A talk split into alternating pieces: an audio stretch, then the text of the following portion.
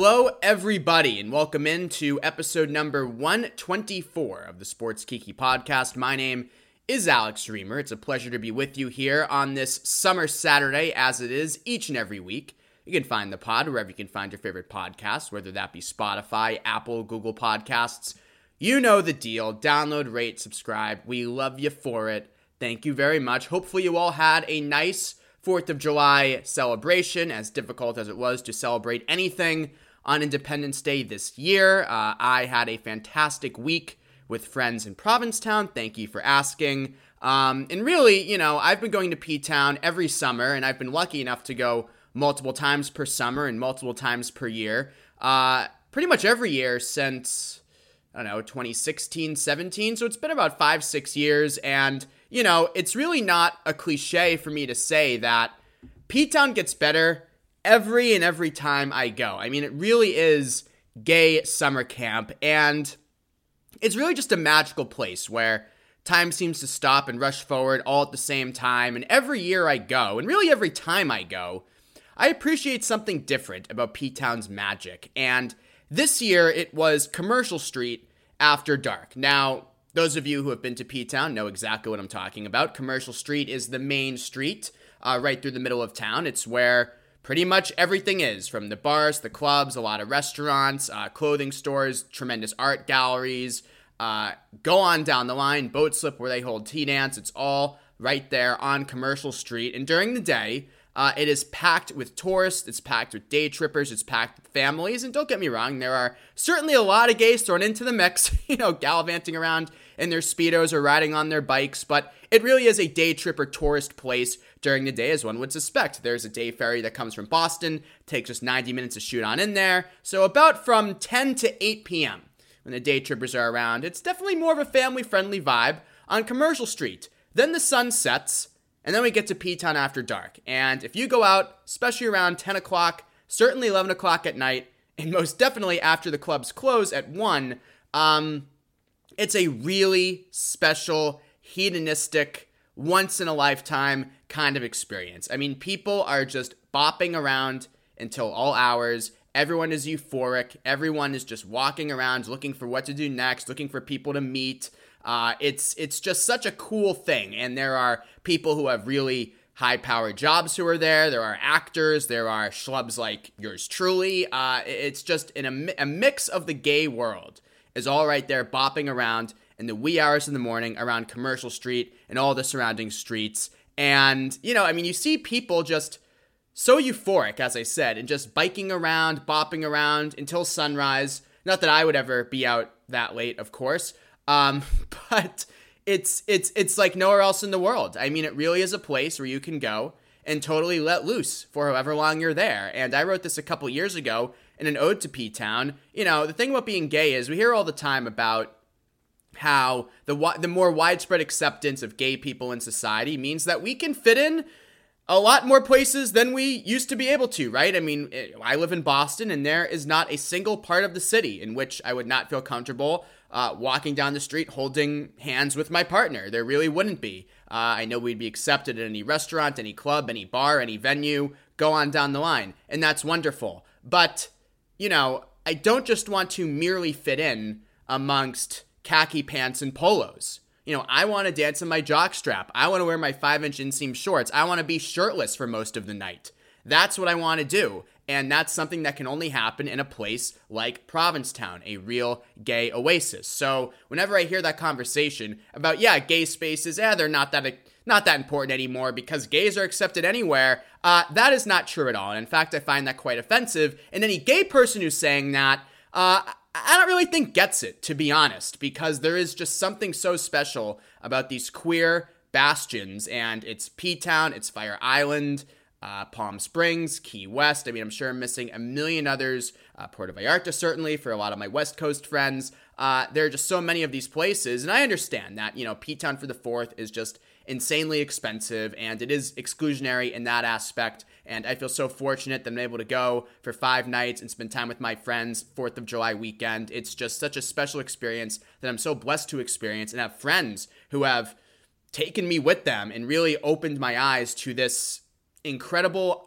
underworld that again, only exists in a few places. in P Town is one of those places. And it's just, I feel so fortunate, so lucky, and so light and so free after I come back from a trip there. And uh, this year it was no exception. So just a great time there, an amazing time. But we're back to the grind, Sports Kiki podcast. And I want to spend most of the rest of the show talking about the biggest story this week in LGBTQ sports and one of the biggest sports stories in the country, and that is Brittney Griner, who, of course, has been behind bars in Russia for 142 days now, and she's facing a sentence of 10 years after pleading guilty to minor drug charges this week. Uh, as you probably know, Brittney Griner was caught with smoking cartridges in her luggage in February. The cartridges uh, contained very small amounts of hashish oil, less than a single gram but yet Griner was arrested, detained, and now she's been in detention for 142 days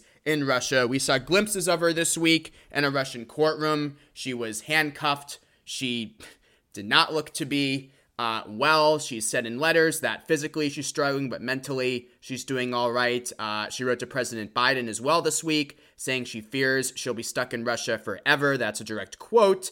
And in admitting wrongdoing, Griner said she packed hastily and never intended to break Russian law, where drug charges are very serious, but still, this is less than a single gram. I mean, come on, this is something that, I mean, it's barely even enough to do anything with. So it's just obviously, as the US ruled months ago, Brittney Griner is being wrongly detained in Russia. And, you know, this has been a weird story to follow for a couple of reasons. First of all, when this first started in early March when he learned of Griner's detainment, and that was the first big red flag that she was detained in mid to late February, and it took Russian authorities a couple of weeks to publicly reveal that she was imprisoned there.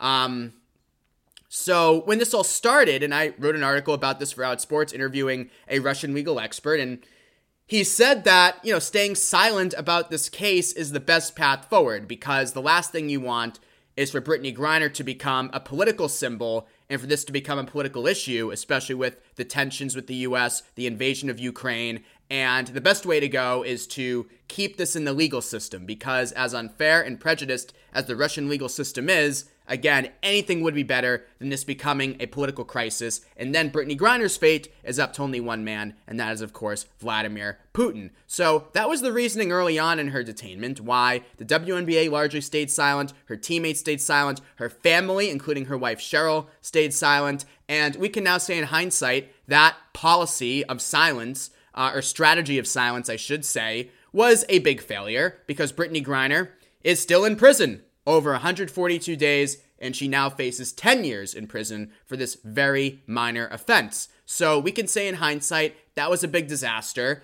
and it did nothing, and it really just kept people unnecessarily silent for a, an excruciating amount of time. And you know, you look at the decision this week for Griner to plead guilty to these ridiculous and trumped up charges. Um, you know, the piece of analysis is that defendants are found guilty 99% of the time in the Russian legal system. So the guilty verdict is inevitable, experts say, and pleading guilty now allows the US and Russia to really get going on the diplomatic front, and that can quicken uh, Griner's release. Hopefully, that is the case but I'm not entirely convinced. I mean, again, a few months ago, we heard you gotta be quiet, you gotta be quiet, hush hush, because that really allows the progress to be made. Uh, well, guess what? It was kept out of the public arena. It did absolutely nothing. So hopefully, this is not another misstep. I mean, I don't know. Pleading guilty is just, I don't think if you aren't guilty, like it's ever the best way to go. Um, but who knows? If you are found guilty pretty much every time in the Russian legal system, and if it's inevitable, maybe, yeah, anything to get the negotiation process really going here. And it's confusing to know even where that is at. Uh, the Russian media has reported that this Russian national by the name of Victor Bout uh, could be swapped for Griner. Victor Bout has been imprisoned in the U.S. since 2012. He's serving a 25 year sentence for conspiring to sell weapons to people overseas who said they planned to kill Americans. During his sentencing, U.S. prosecutors called Bout among the world's most successful and sophisticated arms trafficker. He's known as the Merchant of Death. Hmm, that's quite a nickname. Um, And that seems so extreme, right? I mean, Brittney Griner is being held for less than a gram of hashish oil. And the Russian media is saying, yes, a fair exchange would be Brittney Griner for somebody named the Merchant of Death, whom U.S. prosecutors labeled among the world's most successful and sophisticated arms traffickers who is selling weapons to people who plan to kill Americans. Like, wow, that is certainly not an equal exchange by any stretch, but why doesn't the Biden administration do it? If that's the ask. I mean, why? It, it, Brittney Griner is 27 years old. She's in the prime of her life, both professionally and personally. She has a great wife, a great life here. She's one of the most accomplished out LGBTQ athletes ever. She's a national champion, WNBA champion, multi time All Star, MVP, gold medalist, go on down the line. She's accomplished it all in her young career.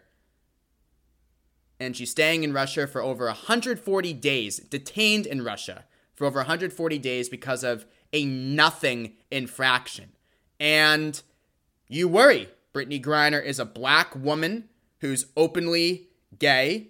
We know Vladimir Putin's disdain an outward disdain for LGBTQ people. And I think if you saw those clips of Griner in Russian court this week, her appearance and all of that makes you worry about her safety. And it means that there may be, she may be treated with a lot of contempt in Russia. She said that she has not been allowed any direct contact with her wife, for example. But that also means that Griner could be just as, con- could be viewed in just as a contemptible fashion in some pockets of the US, her being an out, black, dreadlocked woman. I mean, that makes it certainly fair to wonder if the outrage from American citizens would be louder if Griner were, let's say, Tom Brady or Steph Curry or LeBron James, a star male athlete who fits that stereotype. And that's exactly what Griner's coach, Vanessa Nygaard, said this week the coach of the Mercury said, the Phoenix Mercury, that Griner would be home if she was a male athlete, like again LeBron or Tom Brady or Steph Curry. I look at her rally attendance figures 300 people showed up at a recent rally for Griner's release at the Phoenix Mercury Arena.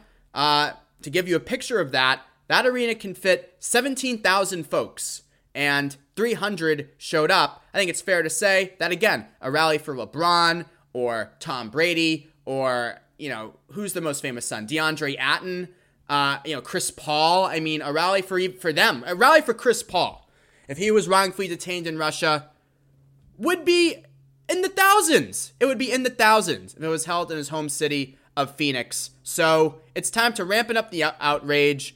Again, I don't know what it'll accomplish, but it's better than nothing. And I think Brittney Griner has just been failed. The advice early on to stay quiet, the strategy early on to stay quiet was horrible. It did nothing. And now we'll see. I mean, I, I do really think that the lack of widespread outrage and commotion over Brittney Griner's insane detainment speaks a lot to the sexism and, frankly, homophobia that we see in some pockets of the US, some pockets of sports, and some pockets still in the sports media as well. If Brittney Griner were again star male NBA player, I think this would I don't know if they would be home, but the outrage would certainly be a lot more. Um, and it it just shows you it speaks to the the the the the ecosystem in which male and female sports exist with male sports getting just so much more coverage than female sports and it speaks all the biases we have in sports media as well. It it speaks it, it speaks to a confluence of issues in terms of equality in U.S. society, and sadly, it's resulting in Brittney Griner being detained in Russia for an infinite amount of time, and again for the outrage to not be the number one story on a daily basis, or even like a top five story on a daily basis, which is just totally insane if you ask me. And again, speaks a lot about, well, some of the not so good things about our country and the way we perceive people and the way that we cover people. Uh, so, yeah, I mean, it's a sad, shameful story. And I just can't imagine. I really can't imagine being Brittney Griner, 27 years old, and just saying, holy crap, 142 days of my life have been stolen from me. I will never get them back And I could be here for many more days, if not many more years. How is she waking up each and every morning? How is she able to even walk and compose herself heading into that Russian court handcuffed? How can she do it? I mean, Brittney Griner is a stronger person than you and I. Let me tell you that. And she deserves more than capitulation. And that's what silence is at this point capitulation. Enough already. So I'm sure we'll be re- revisiting the story time and time again this summer, as we should, both on Outsports and here on this podcast, the Sports Kiki, episode number 124. Thank you, as always, for listening. Uh, if you have any show ideas, comments, concerns, guest ideas, hopefully you all enjoyed Out Pro Soccer player Colin Martin last week. Uh, feel free to hit me up on Twitter. At AlexReimer1 is my Twitter handle. That again is at AlexReimer1. So long, everybody, and we'll talk to you next Saturday.